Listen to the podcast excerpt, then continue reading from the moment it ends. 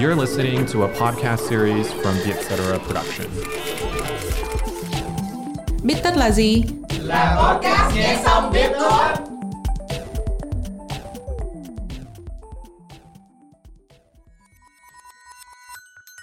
Bích tất tâm lý là nơi chúng mình biến những nghiên cứu hắc não thành kiến thức dễ tiêu.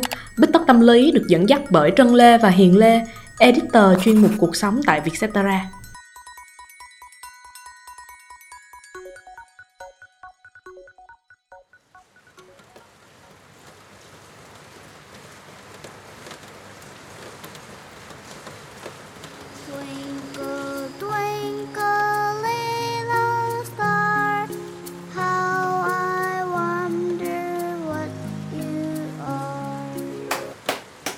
Trân ơi, dậy đi. Hết giờ nghỉ trưa rồi. Ừ. Ai, Sao nhanh vậy chị? Em còn ngủ chưa đã nữa. Mà xem em ngủ ngon thế, chị chịu đấy. Ở văn phòng ồn thế này chị ngủ không có được á. Để em cho chị nghe cái này. À, tiếng ok, tiếng mưa rơi. Chị có biết những cái video ASMR kiểu này cũng nhiều trên mạng á. Mà khổ cái nó không có tác dụng với chị đâu. Chỉ có tiếng mưa rơi thật thì mới ngủ được thôi. Ừ, đương nhiên rồi.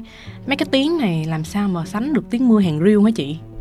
Chị cứ tưởng tượng đi, mình mở mắt ra vào một sáng chủ nhật, không phải đi làm, mà trời còn mưa rã rít ở bên ngoài nữa.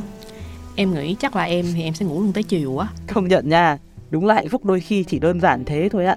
Mà em biết không, sở dĩ cái tiếng mưa rơi nó dễ du mình ngủ là vì nó có chứa tần số của tiếng ồn hồng. Tiếng ồn hồng. Trước giờ em chỉ nghe tới tiếng ồn trắng à. Tiếng ồn hồng thì nó cũng tương tự tiếng ồn trắng ở chỗ là nó vẫn dao động trong khoảng từ 20 đến 20 nghìn Hz, tức là tần số âm thanh mà con người có thể nghe được. Tuy nhiên nó khác ở chỗ là tiếng ồn hồng phát ra to hơn ở những âm trầm mà con người thì dễ cảm những cái âm trầm hơn là âm cao.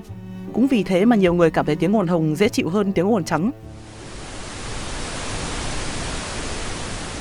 Cũng có nhiều nghiên cứu cho rằng tiếng ồn hồng có tác dụng lọc bớt một số âm thanh tần số cao trong tiếng ồn trắng. Ngoài ra thì nó còn có tác dụng làm dễ chịu sóng não nữa. Nhờ đó mà tiếng ồn hồng nó giúp cải thiện chất lượng ngủ tốt hơn cái tiếng ồn trắng. Vậy ngoài tiếng mưa rơi thì tiếng ồn hồng còn có trong những âm thanh nào hả chị? Thường là trong những âm thanh của thiên nhiên, ví dụ như tiếng gió thổi, tiếng lá cây xào xạc và cả tiếng, ví dụ tiếng tim đập nữa. Mà nha, có một điều nữa mà em thấy chỉ có tiếng mưa rơi mà hàng riêu mới có. Đó chính là khi mưa thì mây đen nó sẽ kéo đến khiến cho trời tối hơn. Bởi vậy á, mấy hôm buổi sáng mà trời mưa là thôi rồi, coi như là em ngủ lu bù li bì luôn. Thì như em biết á, là khi trời mưa, bộ não con người sẽ sản sinh ra melatonin, một cái loại hormone gây buồn ngủ, thường là sẽ tiết ra khi mình ở trong một cái môi trường thiếu ánh sáng. À ừ đúng rồi, cái này đúng này. Chị cũng biết ở một số nước mà mùa đông hoặc là mùa mưa kéo dài như là kiểu ở Bắc Âu ấy thì người ta hay bị thiếu hụt ánh nắng, mọi người cũng dễ bị mắc chứng trầm cảm theo mùa seasonal affective disorder. Một phần cái điều này được giải thích là khi mà trời thiếu sáng thì nồng độ melatonin của em bị mất cân bằng, khiến cái chu kỳ giấc ngủ nó rối loạn. À, thì ra em đã từng nghe nói là vào tầm những cái tháng mùa đông và mùa xuân á thì mọi người ở châu Âu có cái trend là đi du lịch đến mấy nước Đông Nam Á, ví dụ như là Thái Lan nè, Singapore, Philippines và với cả Việt Nam nữa. Hồi xưa em cứ nghĩ là do mọi người đi để trốn lạnh thôi. Bây giờ thì em mới biết là mùa đông còn có ảnh hưởng đến sức khỏe tinh thần nữa. À, trở về câu chuyện trời mưa thì có một yếu tố nữa về trời mưa mà chị thấy rất là khai sáng khi mà biết được ạ. Đấy là khi mưa thì hàm lượng ion âm sẽ tăng. Ion âm thì nó là các nguyên tử oxy mang điện tích âm. Nó được hình thành khi mà một lượng lớn nước ma sát vào nhau.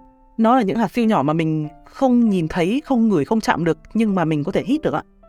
Vậy tức là khi mà mình hít ion âm thì sẽ giúp mình dễ ngủ hơn á chị. Ừm, cái này thì một số người tin rằng khi mà các ion âm đi vào máu thì nó sẽ tạo ra phản ứng hóa học làm giảm bớt cảm giác căng thẳng với lo lắng. Thì chị nghĩ đây là lý do mà nó khiến mình ngủ dễ hơn á. Hiện giờ thì vẫn chưa có nhiều nghiên cứu kết luận về việc ion âm có thật sự giảm căng thẳng hay không. Nhưng mà chị thì thấy hợp lý ạ.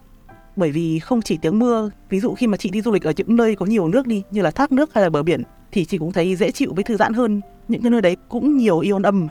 Thì em thấy nha, có rất là nhiều lời giải thích để củng cố cái sự thần kỳ của tiếng mưa rơi. Chẳng hạn em có từng đọc ở trên headline á là não của mình sẽ coi tiếng mưa rơi là một cái âm thanh êm dịu và không mang tính đe dọa. Bởi tiếng mưa thì nó rất là đều đặn và dễ đoán.